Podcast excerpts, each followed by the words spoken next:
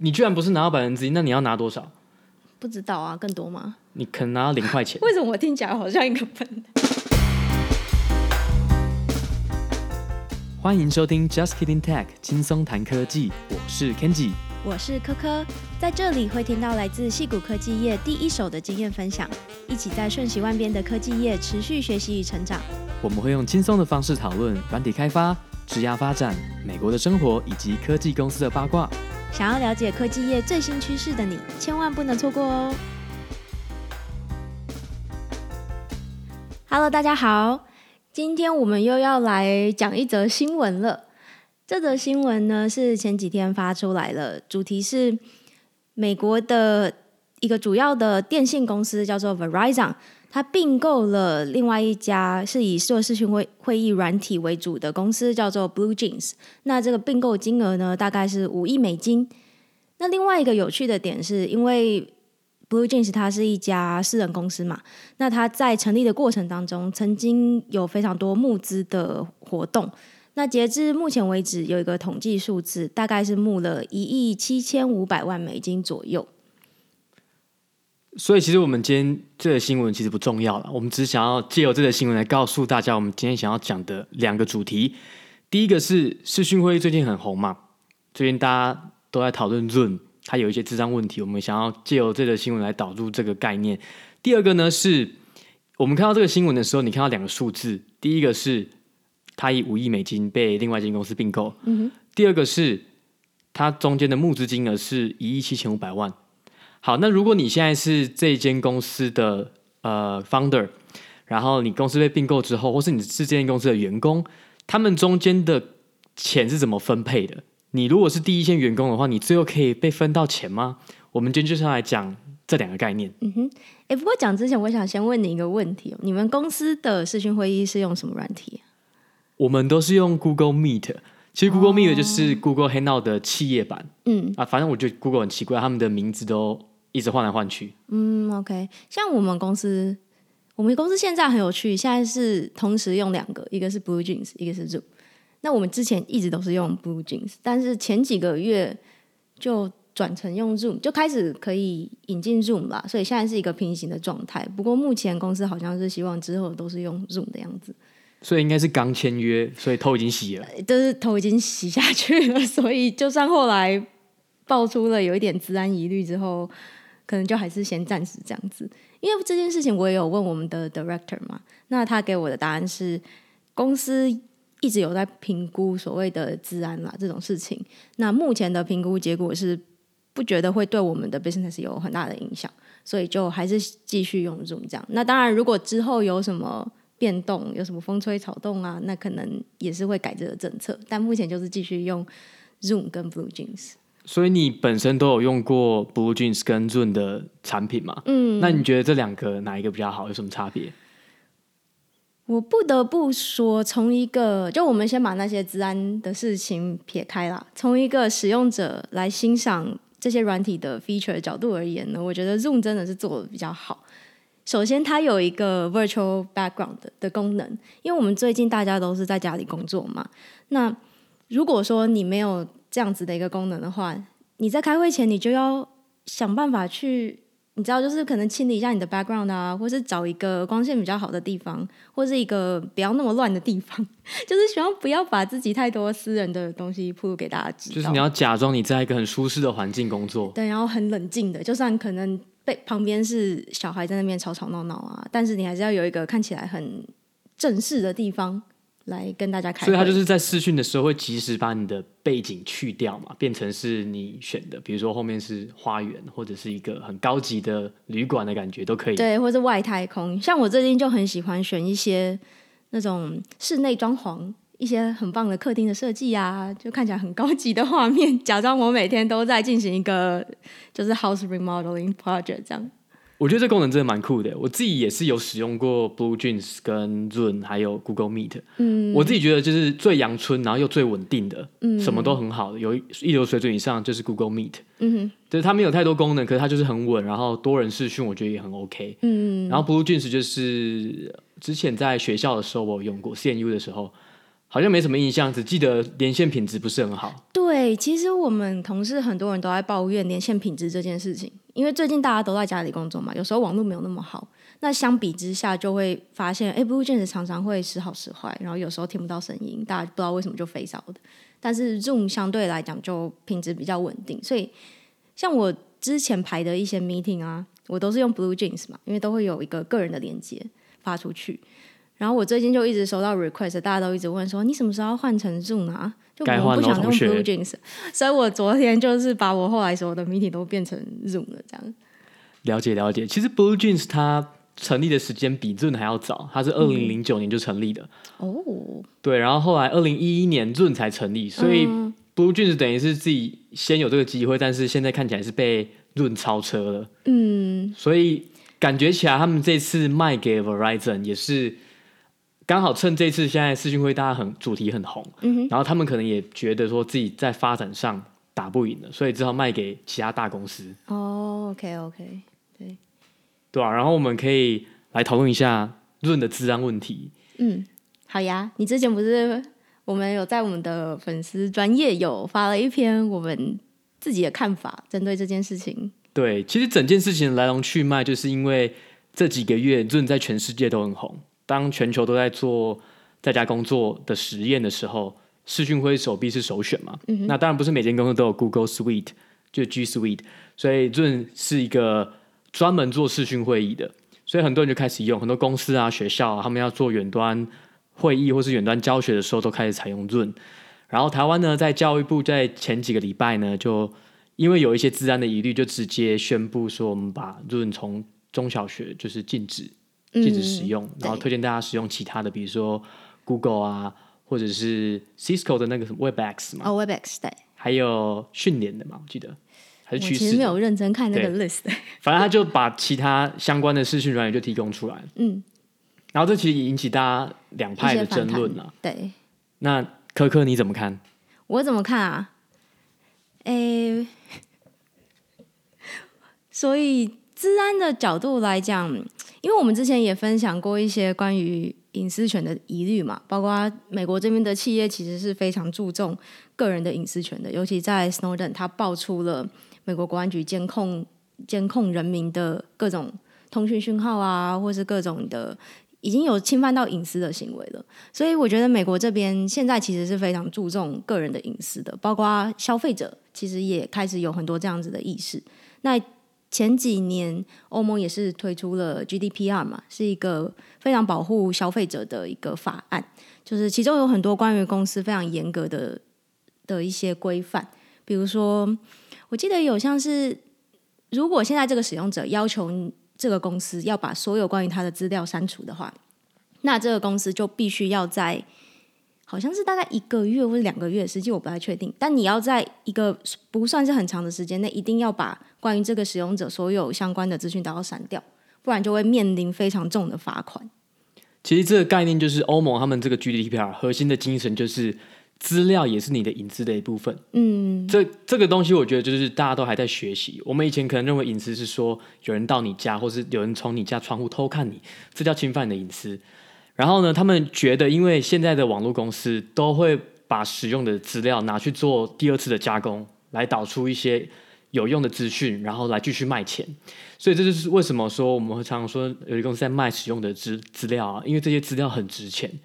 那 GDPR 呢，就是核心精神，就是说每个人应该要有自己的资料掌握权。所以我可以要求这间公司说，你把我的资料删掉，从伺服器上删掉。嗯、那其实我觉得这个在实务上其实是蛮难的，因为其实很难啊。就如果你有在这些公司实际上做 data 相关的事情，就知道你要真的针对个人去删除资料是非常复杂的一件事情。对，因为其实，在公司收集资料的过程中，比如说你在手机上的任何行为，比如说你在使用 app，可能你按了哪些按钮，有一些资料的情况下是已经去识别化了，嗯、但其实是你的资料，只是说最后后端在看到的时候。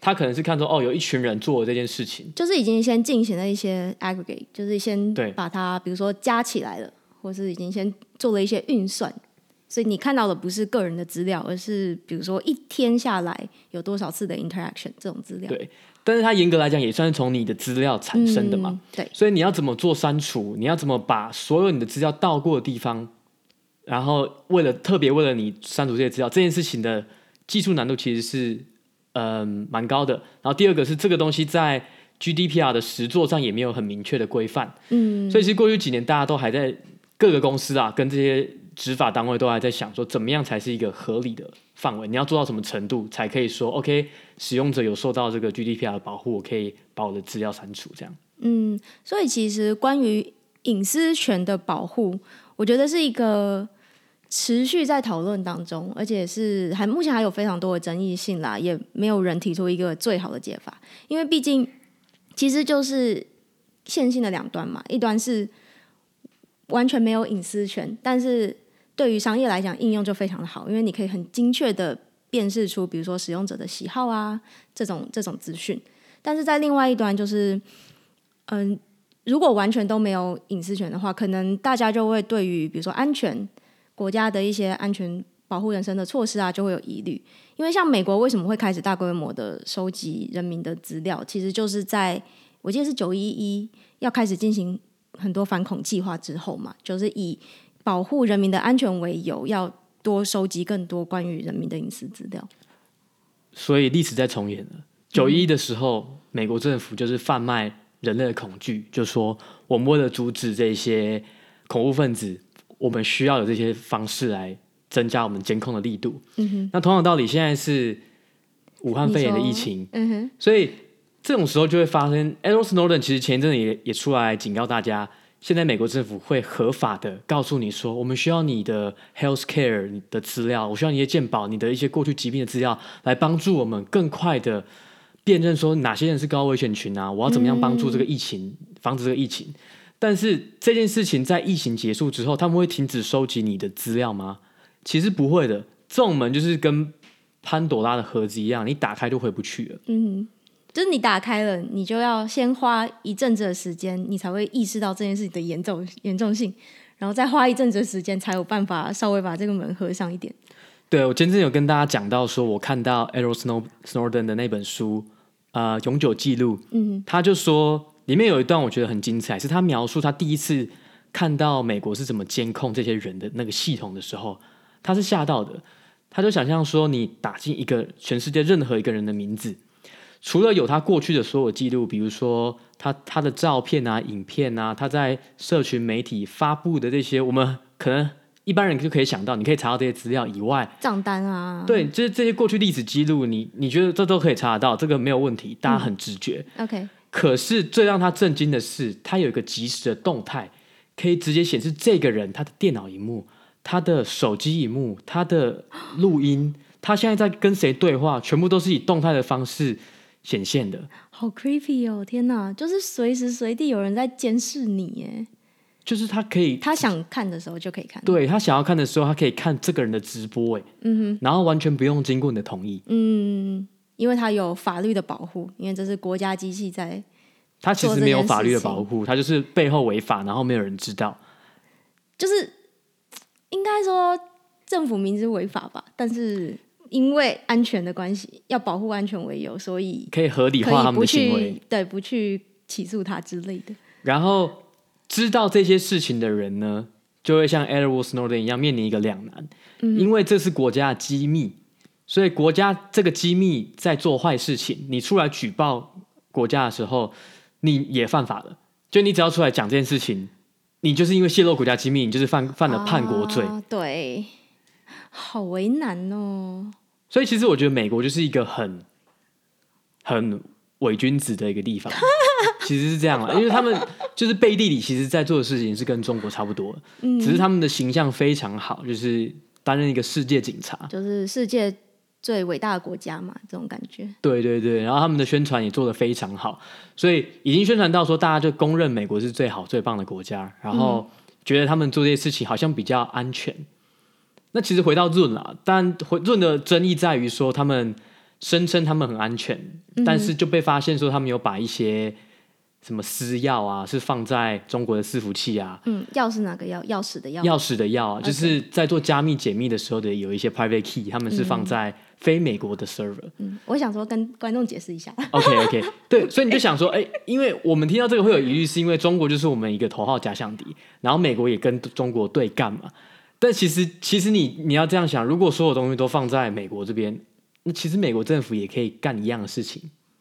只是说，现在世界的观感上，中国就是好坏坏，美国就是好棒棒。嗯哼。但我觉得，其实就是现在有这样子的讨论，终究是一件好事啦，因为等于是让更多的人开始去思考这个问题嘛。因为其实总是要有越来越多这样子的事件，才会引起大家的关注，然后去思考这样子的问题。如果没有这么多的事件爆出来的话，其实大家之前可能就。像我们可能来美国之前就觉得啊，没有关系啊，反正我的资我又不是很重要的人物，嗯、所以我的资料对对其他人对政府来讲应该也不是太重要吧？他们应该也不想要看我们的资料，但事实上可能不是这样子。对，就是哎，这个我记得之前也是，就美国这个临近事件爆出来的时候也是一样嘛。你跟一般美国人讲说哦，你美国可以随时监看你的资料，他们可能没有什么感觉。嗯，你要跟他讲什么？你跟你的男女朋友在视讯的时候，嗯。做出一些很暧昧的行为动作，这时候你可以想象，都有一个美国美国政府是有这个能力，是可以直接看你们在干嘛的。嗯、哦，大家就意识到说，OK，好，那所以我传给男女朋友的那些照片，可能都不能乱传。嗯哼，对，因为会被发现。对对。然后这还有另外一个争议是说，他们之前声称他们是点对点加密嘛？通常这个点对点指的是说，两个人在传讯息或是在视讯影像的时候，中间的资料是经过加密的。只有在 client 端，就是使用者端，可以把它解密出来。嗯，中间是比较难会被篡改的。对，但是后来发现他们就没有达到他们所讲的这样子嘛。那他们后来就改说法了，说这个点对点是说他们 run 的 server 跟 server 之间是点对点加密。这其实就是一个干话，就是说他就是他就完全没有达到 client 之间的点对点，然后他想要用这样的方式去误导别人，让他们以为他们有做到，以为是。真正实际意义上的点对点，但事实上根本不是。没错，所以说好，他自然的确有疑虑，但是一样提醒大家，这个东西争议会这么大，到底是因为它资安的疑虑真的这么严重，还是说是因为它牵扯到中国？我觉得这个大家稍微分清楚。我个人觉得就是一半一半，就是这件事有争议，可是因为中国的关系，大家又更。更愤怒，或是更觉得说有可能会被拿来做不好利用。嗯，但其实实际上也没有一个很直接的证据，就是说他有直接把这些 private key 给中国，让中国去看这些科技公司的商业机密。嗯，是没有一个直接的证据嘛？所以我觉得大家在看这些嗯分享或是评论的时候，就是两边的观点都要看了。嗯，对，是这样子。哎，其实我有点想要提到另外一个，就我们最近有看到嘛，就是 Google 跟 Apple 吧，是不是有合作？就是针对这个新冠肺炎的疫情，他们希望可以去比较好的 track 人民的活动，但是又希望在不违反隐私权的情况下去做这件事情。所以其实他们就他们的合作的内容是希望能够开发一些演算法，来想办法可以 track 人人的行为，但是又去模糊化，不要让这个 data sample 里面可以，你可以去 track 到底是哪一个个体。所以光这件事情其实就投入非常多的经费去做研发。对对，他们想要做的目的就是说，假设有一个人确诊了，嗯哼，那如果他们之前有引入这个这个技术的话，就可以知道说，这个人在过去，比如说两个礼拜有到过哪些地方，有跟哪些人接触过，他们可以去算出说这个影响范围有多大。嗯哼。对，然后他们为了这个，其实有很多步骤。我有稍微看过他们怎么做 tracing 的。他就是说，每天会产生一个新的 key，这个 key 就是一天这这一天才能使用的。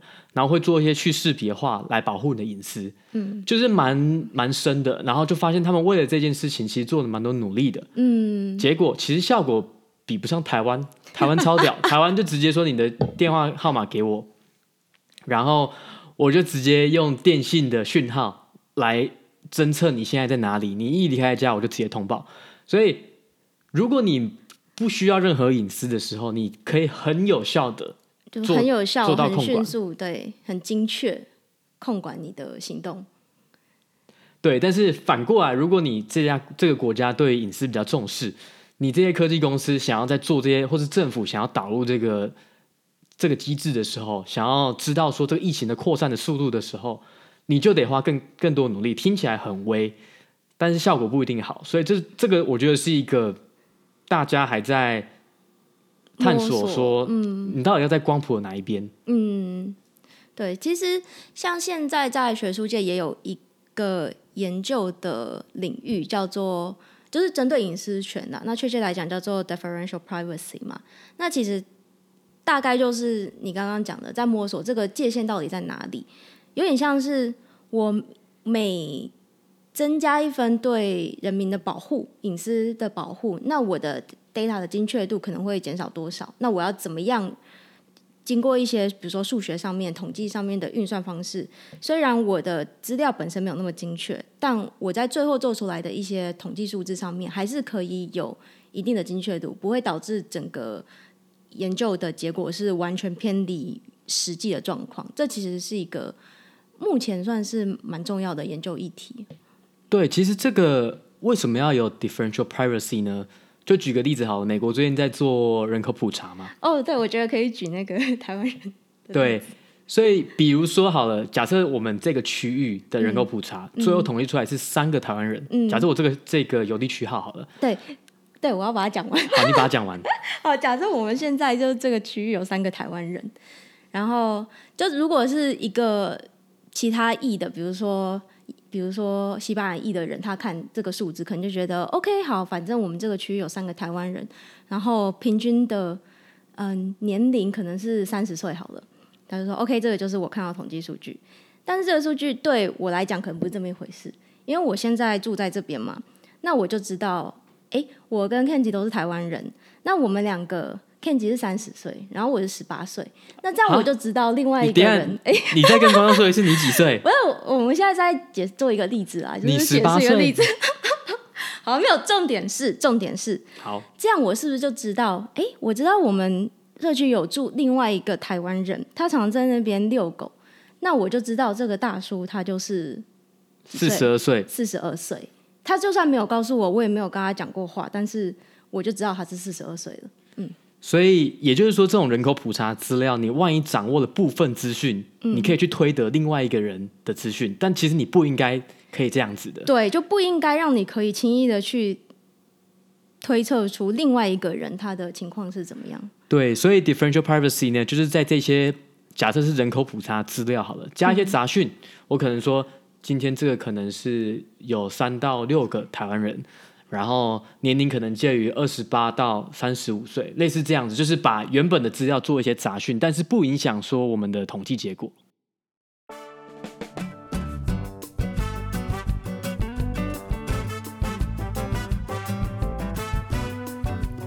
刚发生了一件非常悲剧的事情。嗯，我们录完之后，开开心心的看了一下，发现 GarageBand 在中间就停了，看起来是因为记忆体不足。所以我们只录了一半，所以我们现在又要来重讲一次刚刚已经讲过的东西。对，没错，人生就是这样子，总是一堆狗屎。那我们就再讲一次，没关系啦，就反正做事情嘛，有些错误你就是要先试过之后，你下次就知道了。就是你一定要尝试过，你才不会再犯。对，但其实这比没有按下录音键还要冤枉。我们是有按下录音键，只是中间 Garage Band 说 Disc is too slow，看起来是记忆体不足的关系。真的，不过好像有一些 YouTuber 也会发生这种事情，就影像没录到什么的。对啊，好啦，我们也这样也算是经历过一个事情，下次就学乖了。嗯、对，大家如果有要做 Podcast 的话呢，也要注意一下技术方面的问题哦。好了，没关系，我们就继续吧。好，那我们刚刚聊完那个 Differential Privacy，那我们还是想听一下你的意见，就是。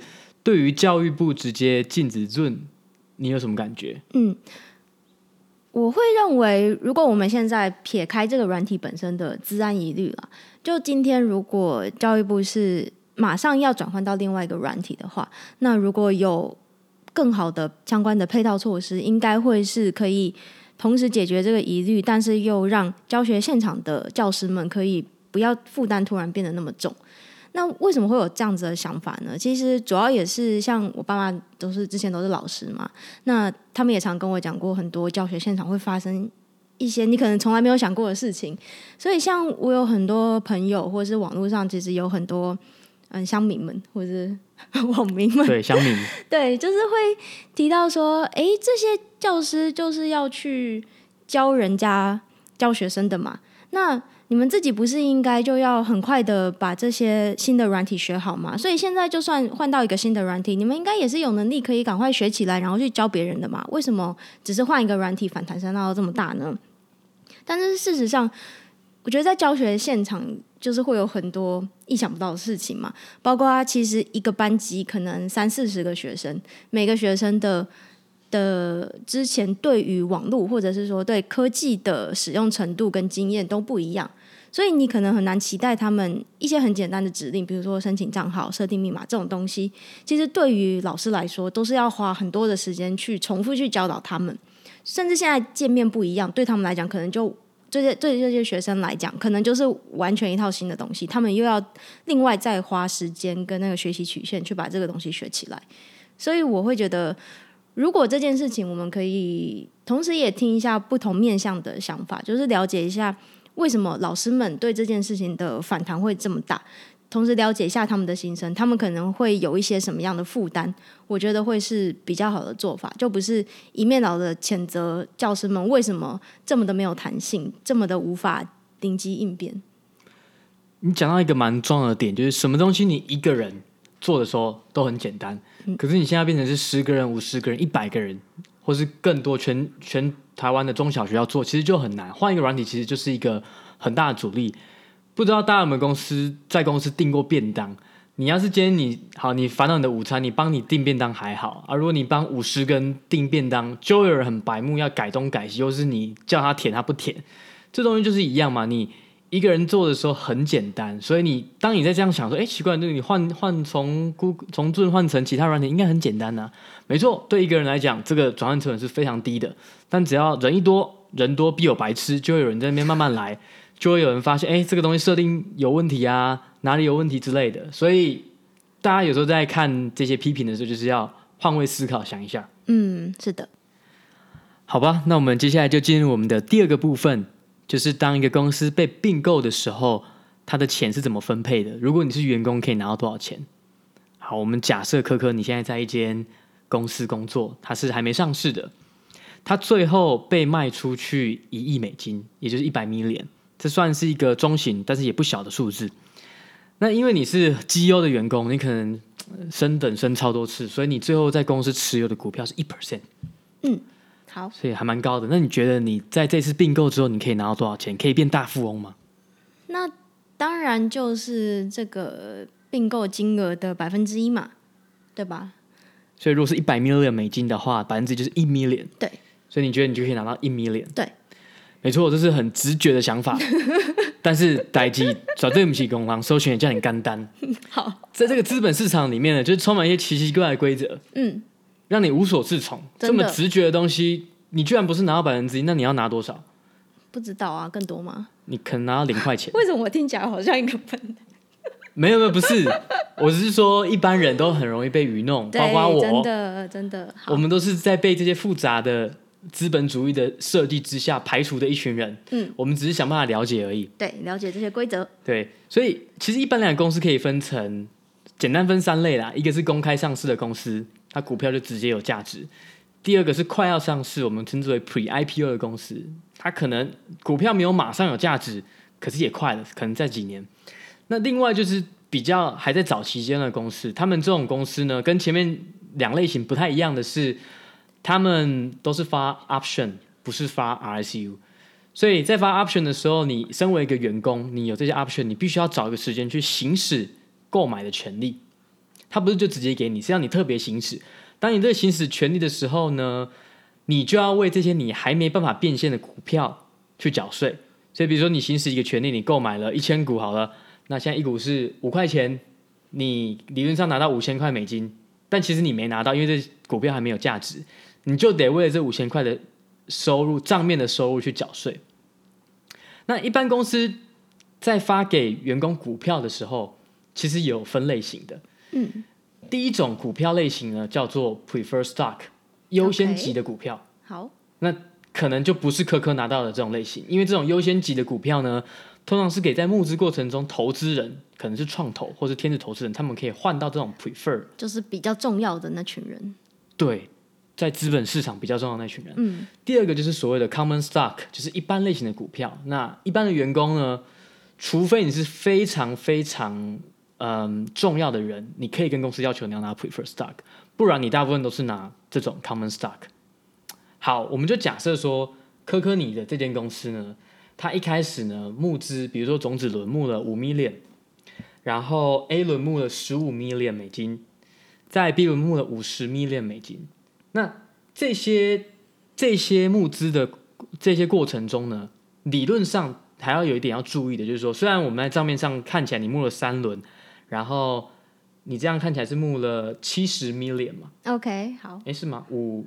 加十五，十五加五十嘛？对，这样这样七十 million。对，好，你你在这个过程中，你募了七十 million 好了。嗯。然后他们会有一个倍数，就是说，哦，这个 multiplier，就是说，当你这个有变现的 event 的时候，我可以拿回多少钱？嗯，就是像这样，公司卖掉的时候，可以变成现金嘛？那有这样子的一个倍数，所以他们刚刚七十，那如果有两倍，假设这个 multiplier 是两倍，那就是可以要给他们一。百四十，对，但是我们就假设它应至少是一倍嘛。好，但是你不不晓得他们签约的细节，嗯，所以比如说可能这三轮里面，呃，可能签十五 million，他募十五 million 的 A 轮，他可能就签两倍，嗯、啊，这这你不知道，所以好，我们就假设。假设是一倍好了。好，好，你前三轮总共募了七十 million，好，随着公司的发展，好，你继续继续营运，发现哎，中间有一段时间周转不灵。好，公司可能就想办法去跟公司，不是募资，是借钱，就是跟银行贷款。跟银行贷款，公司有一些投资人，private company，他有钱，他想要借钱给你。嗯、OK。好，你假设借了十 million 好了，那你可能有放上一个倍数，假设啊，我们这边假设一点五倍，也就是说，当最后你有变现的事情发生的时候，你要还给这个借钱给你的人十五 million。嗯嗯。好，好，最后公司发现，剉赛经营不太下去，想要找人家卖。本来是想 IPO 的，好，后来换计划，好，找了好几个卖家，最后最好的价格是一百 million，也就是一亿美金。OK，好，那这是过程中呢，最后你算出来，虽然你的股票中间有被稀释啊，干嘛干嘛的，嗯，但是科科你最后还是持有相当于百分之一的股票。对啊，好，那我们就要看这钱怎么分的。好，当当这个交易结束的时候，我们公司卖给另外一间公司，首先要先给钱给谁？我啊。不是，不是吗？绝对不是给你，你觉得是最后的。哦，也不是最后。我说一般员工觉得是最后，他们会先把钱给就是促成这笔交易的 banker，嗯，这银行家、投资银行。我们假设是五 million 好了，OK，好，所以这一百 million 有五 million 会先给这些人。嗯，再来呢，我刚刚讲过嘛，因为有些员工其实是知道这件事情的，知道说。我是有风险拿不到任何钱的，嗯，所以针对一些可能他拥有很关键技术的员工，嗯，这些员工其实有些可以跟公司签约，说，呃，他们这个叫做 carve out，就是专门给这些很 critical 的 employee 的的股票，他也可以拿 preferred stock。OK，好，我们在这个例子假设有十 percent 的资金，也就是十 million 是给这些人，就是发这些 preferred stock 的钱。的员工。的员工的钱，好。所以又十 million 去掉了，然后接下来就会按照刚刚种子轮啊 A 轮 B 轮，他们这三轮加起来总共七十 million 去分给这些早期的投资人。嗯，所以就七十了嘛，七十再加刚刚的一开始五嘛跟十嘛，所以已经八十五 million 没了。对。那最后呢，我刚刚就说中间公司有跟人家借款，借了十 million，然后他写的倍数是一点五倍。什么？好，所以，所以就是十五。对，所以这十五 million 又全部还给这些借款的人。嗯，也就是说，公司洋洋洒洒卖了一百 million，全部都发给拥有 preferred stock 的人了。对，所以拥有一般股票的人其实是最最后才拿钱的。嗯，这时候已经没有钱分给你们，所以你们就拿到零块钱，恭喜。我无言了，好可怜哦。这样我就是，所以公司当初签的契约就是有给我。呃，base 就是现金的部分，还有股票的部分，但事实上等于是只有现金的部分，因为最后公司卖出去的时候，股票的部分一毛钱都拿不到。对，在我们这个例子是这样子的，嗯，除非呢公司比如说发展非常好，它直接以很高的估值就是上市，公开上市了，嗯，或者是说并购的人用很大一笔金额，比如说它不是一百 million，它可能是一 billion，直接把公司买下来，就是把刚刚那些该还的，就是比较先顺序比较前面的那些借出去的钱呐、啊，然后给 banker 的钱呐、啊，这些都先花掉之后，还有剩余够多的钱，可以再分给我们这些顺位最后面的员工。对。那其实你拿一 percent 算非常多的，对啊，大部分的人大部分是拿零点一 percent 或者是更低，嗯，对，都有可能。因为在这些其实刚开始的公司里面，他们也不见得会把这么多股票给员工，嗯，对，因为他们也不确定自己的公司发展会怎么样，所以当然是股东或是那些 founder 拿越多越好嘛，嗯，对，对吧？所以就是资本市场非常现实的一个部分，就是他们制定了非常多非常多复杂的规则。其实美国真的很奇怪，就是说这些最聪明的人制定这些复杂的规则，然后这些规则其实是服务这些最有钱的人，他们知道这些规则的人才有办法进入这个市场。其实好像不只是美国，应该全球都是这样子吧？就是其实这些懂得法律跟财经相关规则的人，就可以在合法的状态下玩弄这些资本市场，然后把所有的钱都放到自己的口袋里面。就让自己变得越来越有钱。对，所以其实这一集就是告诉大家，就是说这世界是这这么残酷。所以你如果没有去研究的话，你就是你就被玩弄。我觉得我们最后讲的好黑暗哦。上一集明明就还在跟大家讲一些很励志的话。没有啦，反正就是打不赢他，就只好加入他。嗯，其实倒也不是说。感觉好像在讲一些很黑暗的东西啦，比较像是因为我们都是嗯，本来可能不懂这些规则的人，但是现在我们既然知道这个世界呢，就是有一些运作的规则，包括这些法律、这些资本市场怎么运作，还有一些财经相关的知识，所以如果同样我们也可以获取这些知知识的话，那其实就可以。我觉得不一定是说加入这个赚钱的行列，但是至少你可以保护自己，不要蒙受太大的损失。就是在这样子的资本资本主义的运作下面。嗯，对，我好像应该澄清一下，就是我讲这个事情不是告诉大家说，哦，你就不要加入这种小公司，一定要加入公开上市的公司。嗯，其实我自己的个人的立场还，我还是希望大家去加入这种比较有潜力、有发展性的公司，嗯，而不是在比较大的公司做小螺丝钉。嗯，搬砖对搬砖，但是这是现实面考量的时候，你会遇到各种。假设你要面试小公司的话，你还是要有这些知识来帮助你做决定嘛。嗯，就你总不能只是傻傻的，人家卖了梦想，你就为了梦想而去，然后没有考虑到说最差的情形是什么，最好的情形是什么。嗯，对。所以我觉得像有这样子的知识，知道这个例子之后呢，你下次如果加入小公司的话，在签约的时候，可能就可以注意一下，你签的股票到底是哪一种，到底是一般的 stock 还是刚刚提到的 prefer stock，这些都会在一开始的时候，你可能觉得没有差，但是在之后像这种遇到公司要被卖掉的时候，就会有非常大的差别了。那如果我们可以先知道有这样子的例子的话，就可以避免这样子的事情发生。对，然后另外一个想要跟大家讲的点就是说，知道这些规则，然后知道资本主义怎么运作的，这并不代表你要变得跟他们一样邪恶。嗯，就是如果你心中有一个你的理想，你想要有对这世界产生一个好的影响力，可是你就是在这个现在这个社会，你就需要钱嘛。嗯，所以你懂这些规则，你跟他们一样进去赚了一些钱出来，你可以把这些钱用在有影响力的地方，你可能是。捐给 non-profit，或是自己就成立一个 non-profit，这个东西就是帮助你实现你的就是理想。所以知道知道这些规则去赚钱，这只是手段，而不是你的目的。嗯，你们 Jack 不是捐了十 billion 吗？哦，没有，他捐了一 billion。哦，一 billion，好。哦，对，Jack Dorsey 他在这次的疫情里面决定捐他一 billion 的 Square 股票，嗯，成立一间 foundation。那一 billion 呢，大概是他二十八 percent 的资产。嗯，OK。对，所以其实不不，你撇开他赚自己个人资产很多，可是你要捐出这么多二十八 percent，这不是一个小数字，还是蛮令人钦佩的。嗯，不知道，因为这种数字对我来讲都已经是 天方夜谭了，就是超过某一个数字，比如说。比如说十 million 或是 one billion 好了，对我来讲就是一样的了，对，都很多，真的。